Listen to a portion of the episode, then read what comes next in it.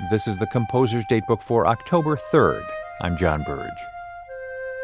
One of the last chamber works of the American composer Aaron Copland received its first performance on today's date in 1971 in Philadelphia as a benefit for that city's Settlement Music School.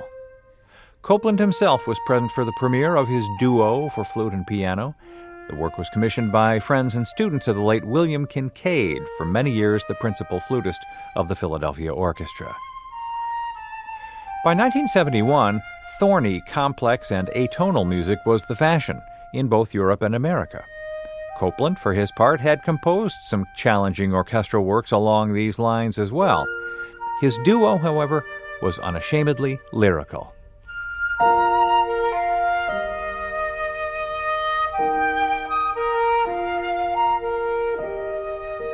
As Copland put it, what can you do with the flute in an extended form that would not emphasize its songful nature? Lyricism seems to be built into the flute.